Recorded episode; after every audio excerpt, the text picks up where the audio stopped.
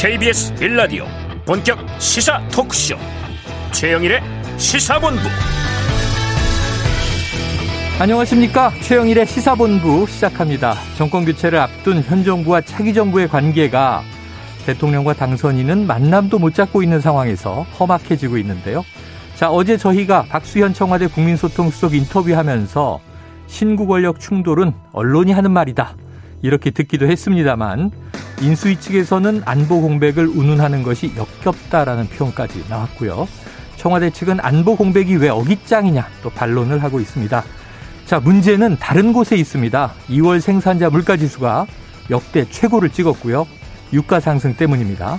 그런데 우리만 그런 게 아닙니다. 미 연준이 물가를 잡기 위해 강한 긴축을 시사하자 S의 공포가 언급되고 있는데요. S 바로 스태그플레이션입니다. 경제는 침체돼 불황인 가운데 물가는 오르는 이 고통스러운 현상이기에 공포라는 말이 따라붙은 건데요. 자, 지난 대선에서 모두 경제가 중요하다. 후보들이 이야기했습니다. 지금 인수위가 집중해야 할 것, 경제정책 아닌가 싶습니다. 집무실, 이거 좀 멋있게 표현한 거고요. 대통령과 참모들이 일하는 사무실이죠. 이슈의 중심이 본질로 돌아갔으면 합니다. 최영일의 시사본부 출발합니다.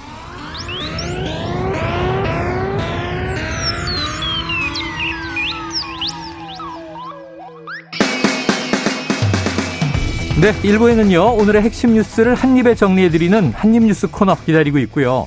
2부에서는 이 민주당 비대위의 부동산 정책 반성, 이게 어떻게 이어져야 할지 권지웅 더불어민주당 비대위원과 이야기 나눠보겠습니다. 이어서 진격의 보수, 그리고 사건 본부도 준비되어 있습니다. 한 입에 쏙 들어가는 뉴스와 찰떡궁합인 디저트송 신청 기다리고 있으니까요. 오늘 뉴스에 어울리는 노래가 있으면 문자 샵 9730으로 자유롭게 보내주시기 바랍니다. 오늘의 디저트송 선정되신 분께는 커피 쿠폰 보내드립니다. 짧은 문자 50원, 긴 문자 100원입니다.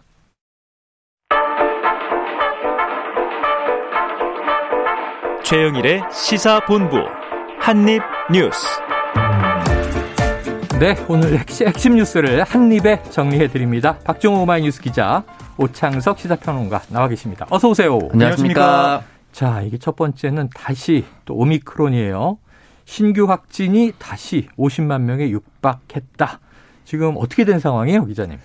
네, 오늘 영시 기준 신규 확진자가 49만 881명 늘었습니다. 음. 그래서 누적이 1,042만 7,247명으로 집계가 아, 됐는데요. 천만 명 넘었군요. 그렇습니다. 이게 한 달 뭐 반 사이에 900만 명이 늘어났다라고 네. 보시면 되겠고요.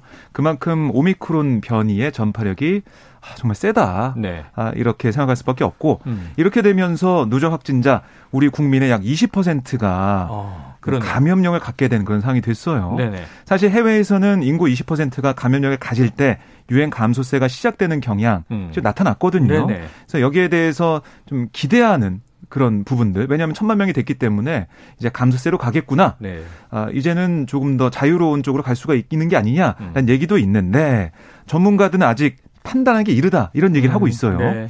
왜냐하면은 지금 오미크론 변이 예, 다른 또 변이라고 할 수 있는 BA2 그러니까 스텔스 오미크론 아, 예. 이것도 지금 40%가 넘게 지금 발견되고 있기 때문에 이게 전파력이 30%가 더 세고 네. 그래서 앞으로 이제 정점이 어떻게 될지는 이번 주 상황을 좀 더 봐야 된다 이렇게 얘기를 하고 있습니다. 네, 그래요. 자, 지금 속보가 하나 들어왔는데 이 문재인 대통령이 새로운 한은 한국은행 총재 후보로 이창용을 지명했다.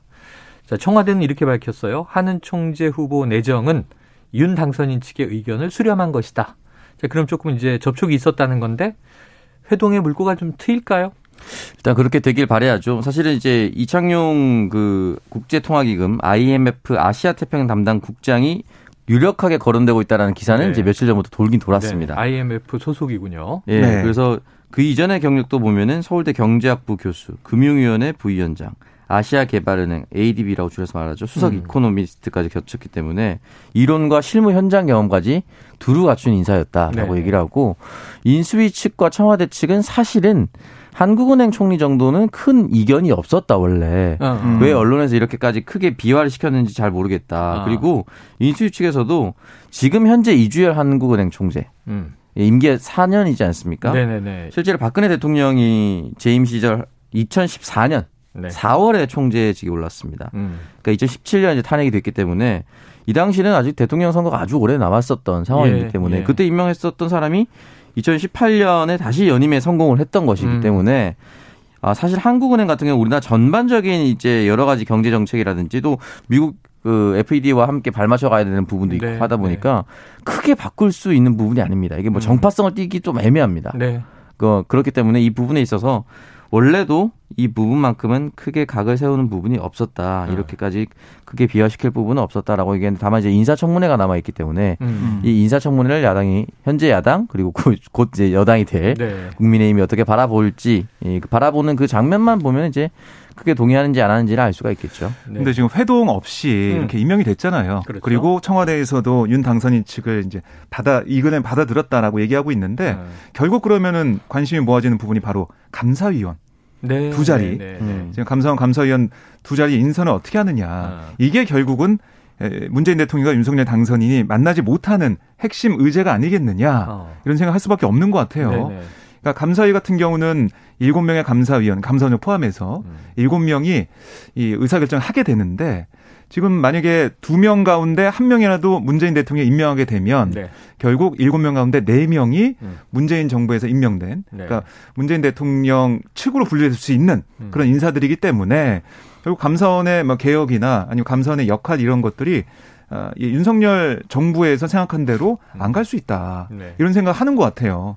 그래서 결국 지금 보면은 감사위원 두 자리 중에 문재인 대통령의 한석 또 윤석열 당선인 한석 이렇게 하자라는 얘기까지 나오고 있는 상황인데 어. 윤석열 당선인 측에서는 아 그것도 곤란하다. 우선 그두 자리는 좀 비워줘야 된다. 아, 두 자리 다 비워야 된다. 네, 이렇게 얘기하면서 좀 맞서고 있는 상황입니다. 아 이게 쉽지가 않습니다. 교체기마다 음. 벌어지는 일이죠. 그렇다고 뭐 이게 대통령이 4년 중임제가 된다고 음. 이게 뭐 딱 그 어떤 시점을 맞춘다고 해서 해결되지도 않고. 그렇죠. 4년 중임하면 만약에 4년 중임 어떤 대통령이 성공했다 했을 경우에 음. 7년 차, 8년 차부터 그렇죠. 이제 반드시 끝나야 할 임. 임기의 네. 대통령이 알받게 하느냐. 이 미래에 이런 뉴스가 나올 수도 있는 거죠. 그러니까 결국에는 제도를 바꿔야 될 것 같아요. 네, 그러니까 네. 제도를 예, 계속 바꿔가지고 이런 일이 안 일어날 수 있는 방안은 뭔지 어. 여야가 머리를 맞대고 음. 이번 기회에 확실히 해놓고 넘어가면 네, 5년 뒤에 뭐 어느 정파, 어느 당에서 네. 가져가더라도 대통령 네. 자리를 네. 이거는 해결될 수 있지 않을까 생각이 듭니다. 자, 이게 미국도 똑같더라고요. 네. 예를 들면 이제 종신직 대법관이 이제 사망하면 음. 그다음에 트럼프 대통령이 임명했잖아요. 네. 아주 보수적인 또 성향의 브레케버너였나요? 네. 네. 그래서 이제 아 어느 나라나 똑같구나. 전 제도 개선보다 이렇게 이 정밀한 제도는 어렵다. 아, 예. 사람이 바뀌어야 된다. 네. 사람이 좀 이제 국민들의 어. 컨센서스 얘기 나왔었죠. 저는 근데 사실은 이제 중시하면 되지 않을까. 정권 이양기마다 이런 일이 발생하긴 하는데 네. 문재인 대통령도 지금 인터넷 검색해 보면은 2017년 즈음에 이게 그 어떤 인사 알박기 이렇게 검색하면 나와요. 네네. 음. 그러니까 취임 전에. 음. 그러니까 저는 뭐 좀 이렇게 진통이 있긴 하지만 저는 네. 이제 이런 상황이 맞다라고 생각이 드는 것이 아. 견제와 균형이 기본적으로 민주주의 원래 원리입니다. 그렇죠, 그렇죠. 그렇기 때문에 음. 상대가 임명한 사람이 의도적으로 맞아 예를 들어 대법관이 갑자기 정부 정책에 반대하거나 이런 일은 없잖아요. 그렇기 때문에 이렇게 조금 진통이 있는 것처럼 보이지만 네. 서로가 서로의 견제와 균형을 할 수 있는 인사를 배치하는 것이 맞지 않나라는 네. 생각도 듭니다. 하지만 이 자기 고집이 아니라 국민 공감대에 기반해서 네. 주장하는 네. 쪽이 이긴다, 유리하다. 음. 지방선거도 다가오고 있고요. 선거가 이제 주권 행사의 장이 됩니다. 자, 알바끼, 알바끼냐 아니냐. 사실 그때 기억납니다. 이 황교안 권한대행 체제에서 권한대행이 인사해서는 안 된다 이런 얘기들이 있었거든요. 네. 자, 다음 이슈를 보죠. 계속 좀 부딪히는 사안들이 많은데 역시 또 이 집무실 이전 관련 문제입니다. 그러니까 이제 이 국방부 청사로 들어가는 건 좀 미뤄질 수밖에 없고 취임 이후. 네. 그럼 이제 취임식을 하고 5월 10일부터 윤석열 대통령이 되면 지금 통이동 사무실, 인수위 사무실을 그냥 쓴다는 거잖아요. 그렇습니다. 집무 공간으로. 네. 그럼 이제 관저가 따로 없으니까 지금 강남에 있는 자택에서 출퇴근을 한다는 거죠? 네. 그 방안이 가장 유력하게 검토가 되고 있어요, 네네. 지금. 그러니까 서초동 자택에서 통이동으로 출퇴하는 음. 방안. 이거는 사실은 경로를 생각해 보시면 아시겠지만 한강을 가로지르는 아, 그 출퇴근. 동선이에요. 음. 그래서 결국 경호에 취약한 거 아니냐. 음. 또 교통이나 통신 통제로 인해서 주변 시민 불편이 불가피한 거 아니냐. 네. 이런 게 단점은 지적이 되고 있습니다. 음. 이런 부분 하나의 아, 이 예가 있고요. 또 두 번째는 한남동으로 가는 거예요. 네, 네. 그러니까 육군 참모총장이 쓰던 공간 이걸 그러니까 임시 관저로 사용하는 방안인데요. 음. 여기가 많이 낡았습니다. 네. 하지만 육군 참모총장이 그래도 좀 쓰고 있는 상황에서 음. 급한 대로 활용할 수 있다. 이런 건데 서초동보다는 뭐 가깝지만 한남동과 통이동도 뭐 좀 먼 상황이죠. 멀죠. 사실은. 강북 지역 쪽에서는 멀죠. 네, 이런 것도 단점으로 꼽히고 네. 있고 세 번째는 청와대 인근의 안가 같은 제3의 장소를 임시 거처로 마련한 방안. 네네. 이런 것도 있는데 이거는 글쎄요. 세 번째 방안은 설득이 좀 떨어지는 것 같고요. 어. 아, 그래서 일각에서는 아, 통일동 집무실 안에 간이 침대를 펴는 초강수. 어. 이런 것도 할 수 있지 않냐라는 얘기도 하고 있는데 지금 안철수 인수위원장이 일단 들어가 있지 않아요? 네, 그러니까 이런 부분들은 아마 음. 이제 아이디어 차원에서 얘기를 하는 것 같은데 이것도 네. 가능성이 없어 보이고 결국에는 서초동 자택에서 음. 출퇴근할 가능성이 제일 커 보이는 그런 상황입니다. 네. 결국에는 이제 이렇게 된다면 관저도 관저지만 위기 관리 센터를 운영하거나 아니면 여러 가지 이제 업무를 진행할 때 벙커나 아, 이런 시설은 어떻게 할 거냐 음. 이런 부분이 있어요. 국방부로 가느냐 아니면 청와대 시설을 이용하느냐 이 부분도 있는데 음. 지금 좀 갈라지고 있습니다 얘기가 하나는 국방부 우리 어차피 갈 거기 때문에 국방부 이용하자라는 네. 측과 아니 거기 이제 미비돼 있으니까 청와대 벙커만 쓰자 아, 이런 얘기도 있는데 NSC 회의를 한다면 그렇습니다. 청와대 벙커를 쓴다. 그런 부분들이 어떻게 정리가 될지는 좀 더 봐야겠습니다. 네. 어, 5월에 지금 또 조 바이든 미국 대통령 아마 방한 예정인 것 같은데 네. 또 영빈관 시설은 어떻게 하는가 여러 가지 좀 복잡성이 높아지고 있습니다. 오평로아님 좀 명쾌한 해안 없습니까? 해안이 있었다면 저보다 더 뛰어난 분들이 인수위와 청와대에 있었기 때문에 네. 발휘하지 않았을까라는 생각이 드는데 매번 똑같은 얘기가 공회전하고 있는 것 같아요. 음. 이게 국민 여론조사도 여러 가지가 나왔지만 현재 이전 계획에 대한 반대 의견 피력이 조금 더 높은 상황인 거고 네. 아마 저는 장기적으로 이전하는 것 자체에 반대한다기보다는 예. 지금처럼 급속도로 어. 아, 추진하는 것에 대한 반대 의견 필요이 아닌가라는 생각이 듭니다. 음. 그렇다면은 일단은 청와대에 들어가서 어, 그 이전의 계획, 이전 계획을 최대한 빠르게 진행하겠다. 그리고 지금 보면은 신원식 의원이죠? 국민의힘에 네. 서 국방부 장관을 대상으로 두 달이면 가능하지 않냐 음. 이렇게 얘기를 하면서 두 달 정도라고 빠르게라고 음. 이제 표현하긴 했지만 저는 아마 이제 못 이겨서 그렇게 빠르게 이 두 달이라고 네, 답하는 네. 것 같은데 음. 어쨌든 빠르게 두 달이라고 인정을 한다 하더라도 음. 두 달이면 가능한 일인데 그러면 고작 7월이거든요. 네. 음. 그러니까 여름 휴가가 끝나기 전에도 가능한 일인데 음. 이렇게 왜 두 달도 버티지 못하려고 하는 것인가? 음. 왜두 두 달도 청와대 에 입성하지 않으려고 하는 것인가? 음. 이 의문이 발생할 수밖에 없죠. 저는 장기적으로 과제가 되고 그 부분이 정말로 국민의 복리 증진을 위해서 된다라고 한다면 정말 반대할 이유가 없어요. 네. 훨씬 더 좋은데 졸속으로 처리했을 때 뭐 안보 공백이라든지 또는 지금처럼 무슨 뭐 통이동의 간이 침대를 대통령은 편하게 주무셔야 됩니다. 네. 음. 대통령 편하게 주무시고 네. 연봉도 많고 음. 혜택도 많고 음. 그래야지만 직무를 볼때 음. 국민을 위해서 더 많은 체력을 소비할 수 있다고 저는 생각이 들거든요. 네. 가장 편안하게 계셔야 되는데 네. 지금 이 상황이 글쎄 간이 침대 이런 거는 뭐 임시 거처 이런 거 자체가 경호의 문제도 그렇고 음. 급하게만 처리하려고 하는 모습들이 보여서 좀 안타깝습니다. 그래요. 자, 오평론가님의 편하게 주무셔야 되고 음. 그럼 모든 걸 다 체력과 컨디션을 최상으로 유지해야 되는 게 맞죠. 네. 야 간이 침대 이게 민방위 훈련에서 네. 한 2, 3일 체험한다 그러면 모르겠어요. 우리가 젊을 때 동원예비군 들어가도 네. 그 일주일이 그렇게 힘든데. 음, 맞습니다. 야, 이게 한 달, 두 달을 간이 침 대는 아니 되죠. 그 지금 네. 오미크론 이제 오미크론 변이 때는 자가 격리를 일주일 동안 집에서 하는데 그 네. 전에 2020년쯤에는 코로나에 감염이 되면은 그냥 격리 시설로 아, 바로 응급차가 음, 와가지고 후송하듯이 이렇게 갔어요. 네. 근데 거기 가면 간이 침대 있었는데 그 2주도 힘들다고 얘기를 했었어요. 아, 사람들이. 아우, 2주였죠, 그때는. 네, 2주였는데 2주 간이 침대도 힘들다고 했는데 지금 대통령이 이 스트레스를 많이 받으면서 간이 침대에 있다는 건 저는 좀 안 좋다라는 네. 생각이 듭니다. 그래요. 알겠습니다. 정말 좀 가장 좋은 대안을 내야 되는데 자, 청와대로 들어갈 가능성은 제로다. 모든 건 이제 여기서 지금 다른 방안을 찾다 보니까 출퇴근 경로라든가 뭐 벙커 시설의 이용이라든가 좀 복잡성이 높아져 있습니다. 네. 좋은 답을 찾아 주시고요.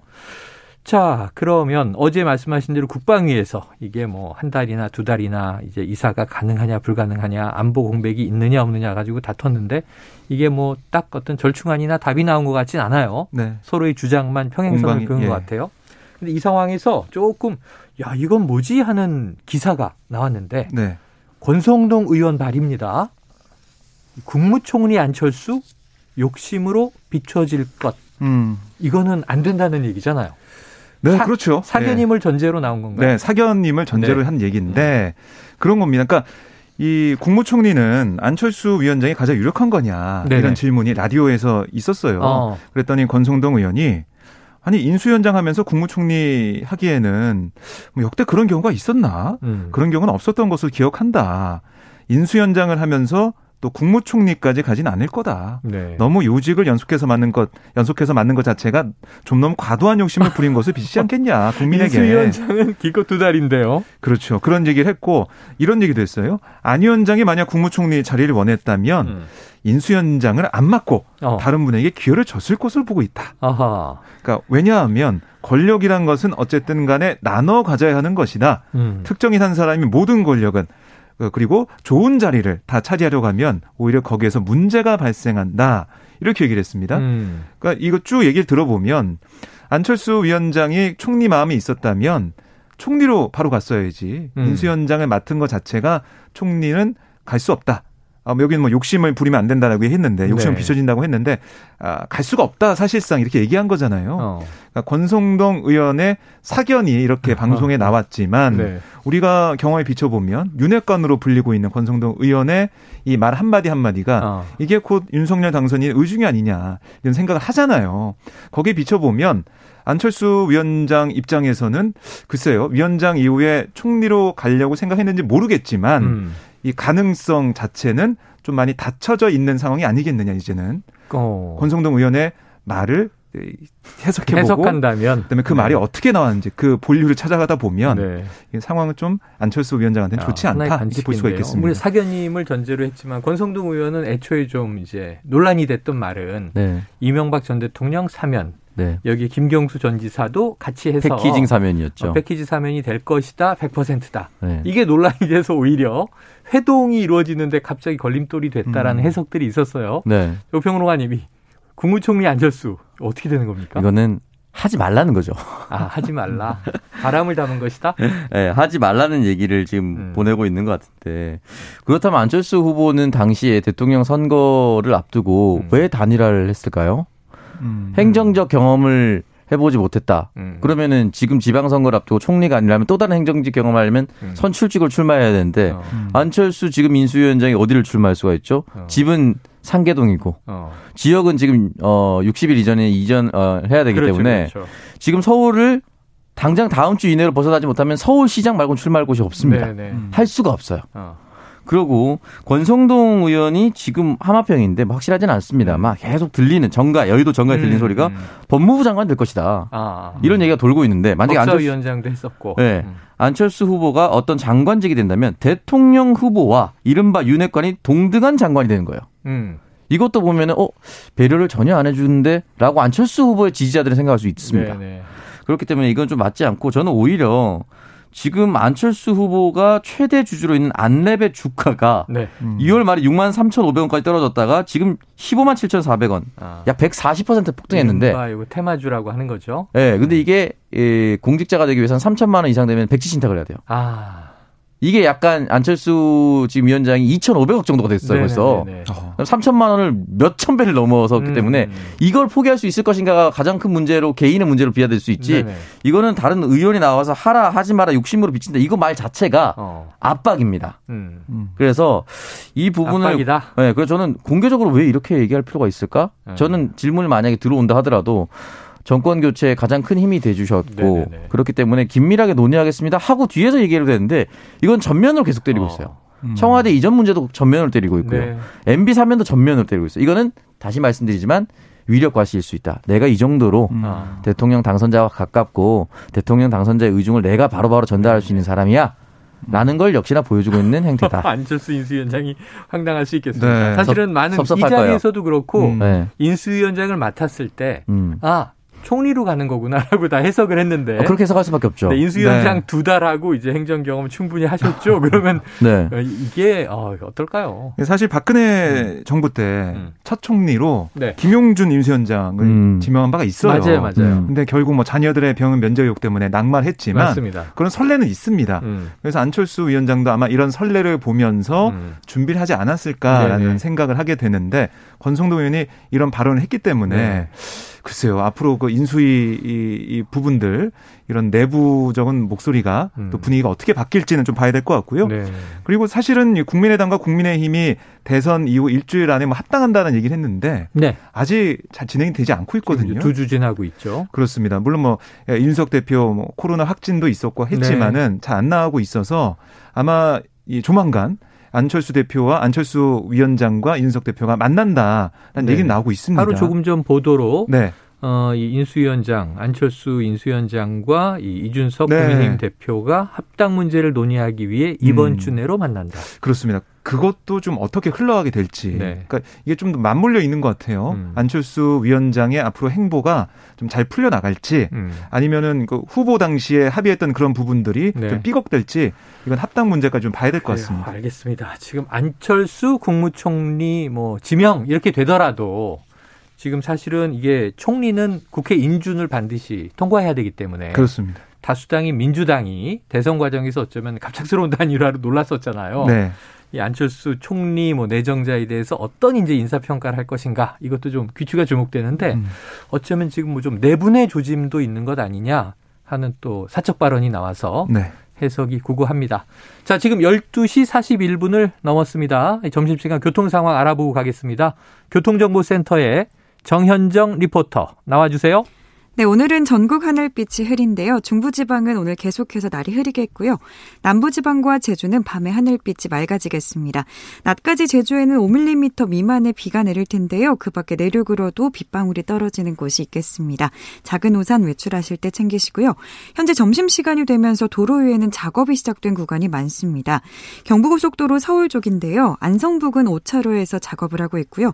달래내 부근에서 반포까지는 밀리고 있습니다. 반대 부산 쪽입니다. 한남에서 서초까지 4km 구간 정체고요. 신갈분기점에서 수원까지 이어서 막히고 있습니다. 기흥휴게소 부근에서는 역시 5차로가 작업으로 막혀 있습니다. 서해안고속도로 상황은 서울로 들어오는 차들이 많은데요. 일직 분기점에서 금천까지 4km 구간 천천히 지나고요. 반대 목포 쪽으로는 금천에서 안산 분기점까지 작업을 하고 있습니다. 비봉 부근에서도 짧은 정체 있습니다. 사고 소식이 있으니까요. 앞차와의 안전거리 유지하면서 조심 운전하시기 바랍니다. KBS 교통정보센터에서 정현정이었습니다.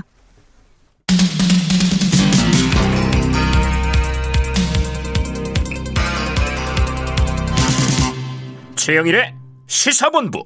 네, 자, 이 와중에 또 지방선거 다가오고 있죠. 그런데 어, 이게 홍준표 의원이 격분했다. 이런 보도가 나왔는데 네. 지금 대구시장 출마를 강하게 시사했잖아요. 그렇습니다. 왜 격분했습니까?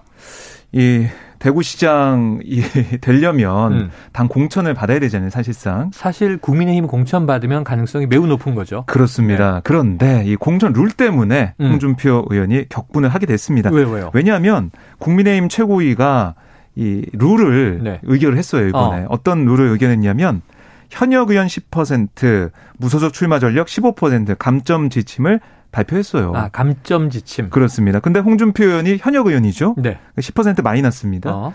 무소속 출마 전력. 2020년 음. 총선 때 홍준표 의원이 무소속으로 출마해서 대구에서 당선돼서 음. 복당을 했죠. 참 힘들게 복당했죠. 그렇습니다. 이게 15%니까 아. 합하면 25% 감점이 되는 거예요. 이야, 100점 만점에 25점을 그렇죠. 깎고 들어가는 거예요. 네, 큽니다. 네. 그리고 지금 경쟁자들도 보면 이진숙 어, 뭐전 MBC 사장 아, 사장 대구 사장인가요? 네, 어, 네. 예, MBC 출신 기자. 네. 그리고 김재원 최고위원도 어, 나갑니까? 예, 사실상 출사표를 던진 상황이거든요. 네네. 그러니까 쟁쟁한 후보들이 있기 때문에 지금 어떻게 보면 홍준표 의원으로서는 이 한 점 한 점이 소중한데 25%가 마이너스 되는 이 상황 가만히 있을 수가 없을 것 같습니다. 그래서 당이 좀 이상하게 돌아간다. 당 운영이 이상하다 이렇게 얘기를 하고 있고요. 어. 지난 대선 앞두고 당의 방침대로 총선 때 탈당했던 사람들을 대사면하고 모두 입장시키지 않았냐. 음. 그렇게 해놓고 사면된 사람들에게 또다시 페널티를 부과한다. 네. 그게 공정과 상식에 부합하느냐. 이렇게 지적을 했습니다. 야. 그리고 더 아, 화가 난 게 뭐냐면 홍준표 음. 의원이 네.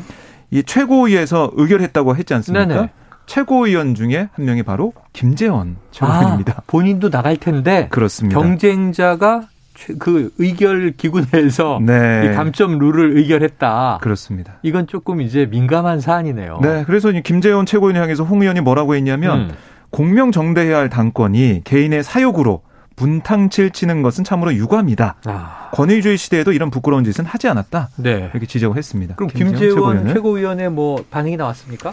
네, 또 라디오 인터뷰에서 김재원 최고위원은 뭐라고 했냐면 음. 아니 이거는 회의를 주도한 거는 이준석 대표다. 어. 그리고 이게 찬반 의견이 있어서 어. 감점 조항만 따로 무기명 비밀 투표한 거다. 어. 그래서 다수결로 이게 나와서 이렇게 진행된 거지 음. 내가 거기서 영향력을 미치고 어. 뭐 주장하고 이런 건 아니었다라고 반박을 하고 있습니다. 무기명 비밀 투표도 본인의 한 표가 행사된 거 그렇죠. 뭐 사실은 어, 결정이 그렇죠. 되는데. 네. 자, 야, 이게, 어우, 우평론가님, 이런 경우는 어떻게 돼요? 출마 경험자가 한번 얘기해 주세요. 아, 그죠. 이건 반대 상황은 있긴 있었어요. 제가. 네, 네. 제가 출마할 때 만 29세라, 음. 아, 이제, 어, 만 40세 미만은 이제 10%의 청년 가산이었고. 아, 플러스가 있었고. 네, 그러니까 만 30세 미만인 만 29세인 저는 음. 만 어, 10, 25%의 가산점을 받았어요. 아, 이거랑 정반대네. 네, 근데 이제 저랑 같이 예비 경선을 붙었던 분이 만 63세였는데 어휴. 정치 첫 출마해서 신인 가산점 10% 받았습니다. 네네네. 그래서 어느 정도 정리가 됐고. 정치 신인. 네, 그분이 10%를 받고 제가 25%를 빼더라도 제가 이겼기 때문에 큰 자본을 지나가긴 했어요. 네네네. 근데 감산점은 지금 이렇게 그 큰 인물이 있을 때는 어. 몇 퍼센트로 차입니다. 어. 몇 퍼센트 차이로 끝날 경우가 매우 네네네. 높아요. 지금 그 아무도 신경을 쓰지 않았고 대구에만 대구 시민들이 신경을 썼던 곽상도 의원 전 지역구. 음. 제가 알기로는 국회 개원 이래 거의 최저 득표 20% 초반 대로 다, 당선이 됐어요. 국회의원이. 바로 지난 대선 날 같이 했던 거죠. 네, 그러니까 최재형 전 감사원장이 종로구에서 당선되던 그때 네네. 네, 대구에서 이제 당선된 무소속이 당선됐죠. 네, 그 탈당해서 나갔거든요. 네, 탈당해서. 그20% 초반대 아주 최저득표로 당선이 네. 됐었는데 지금 홍준표 그리고 권영진 현 시장, 김재현 최고까지 이렇게 인물도 네, 인물 뭐 이진숙 후보, 네, 이 인지도 이렇게 높은 후보들이 다 결집할 경우에 다 네. 출마할 경우에는 네. 진짜 1, 2%로 당락이 결정될 수 있습니다. 어. 근데 그런 와중에 25%는 굉장히 25%. 이거는 무조건 떨어진다는 거예요, 사실은. 그러네요. 네, 그렇기 때문에 1대1로 해도 25%가 어떻게 될지 모르는 상황에서 네. 다자 구도가 되면 굉장히 불리한데 음. 다른 걸 떠나서 몇 퍼센트를 떠나서 본인이 출마할 건데 본인이 그 의결구역에 들어가 네. 있다는 거는 누가 들어도 어, 참을 수 없는 일이 아닌가라는 생각이 예. 듭니다. 억울할 겁니다, 홍준표 의원은. 60대 대선배를 밀어내고 당선되겠다고 이 선거에 출마했던 오, 창석 음. 평론가의 얘기였습니다. 지금은 이제 20대 가산점 없어졌네요. 네, 저는 뭐 다 날라갔죠. 정치 네. 신인도 아니고 이제. 그래요. 자, 다음 이슈도 보겠습니다. 어, 이게 좀 내부 정리가 쉽지 않을 텐데요. 또 홍준표 의원이 네. 굉장히 이제 입을 한번 열면 그렇죠. 강하게 공격하는 분인데. 네. 자, 이제 민주당 상황은요. 지금 김동연 전 대통령 대선 후보. 네. 그런데 이제 단일화를 했었고요. 음. 자, 민주당에 들어오면 지방선거 전략 공천을 따라야 한다. 네. 이건 어떤 얘기예요? 그러니까 지금 김동연 대표가 음. 사실 뭐 서울시장이냐 음. 경기도지사냐 네네네. 여러 가지 선택지를 놓고 고심하고 있다 어. 이런 얘기 나오고 있습니다. 예. 그래서 이번 주 중에 입장을 밝힌다 이런 얘기까지 나오고 있는데 민주당 지금 원내대표 선거에 출마한 후보군들의 얘기는 뭐냐면 네. 만약에 이 김동연 대표가 민주당으로 들어오게 되면 음. 지방선거 같은 경우도 민주당의 이제 일원이 되는 거니까 당 아, 당에 들어오게 된다면 음. 어떤 전략 공천에 이 김동연 대표를 투입하든 따라야 된다. 네. 이런 겁니다. 당연한 얘기 아니에요?